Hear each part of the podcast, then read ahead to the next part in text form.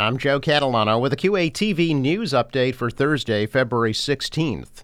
77 year old John Sullivan of Quincy has been indicted by a federal grand jury of a hate crime after intentionally hitting an Asian man with his car in Quincy Center in December and telling him to go back to China. Sullivan faces 10 years in prison and $250,000 in fines.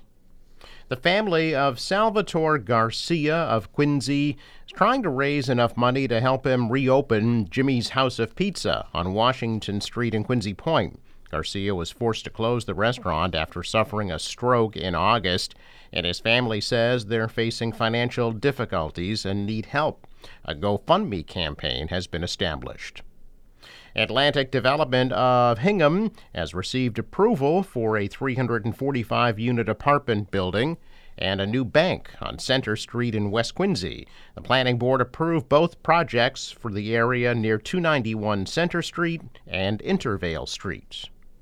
A four story, six unit apartment building has been approved for Spear Street in Quincy Center.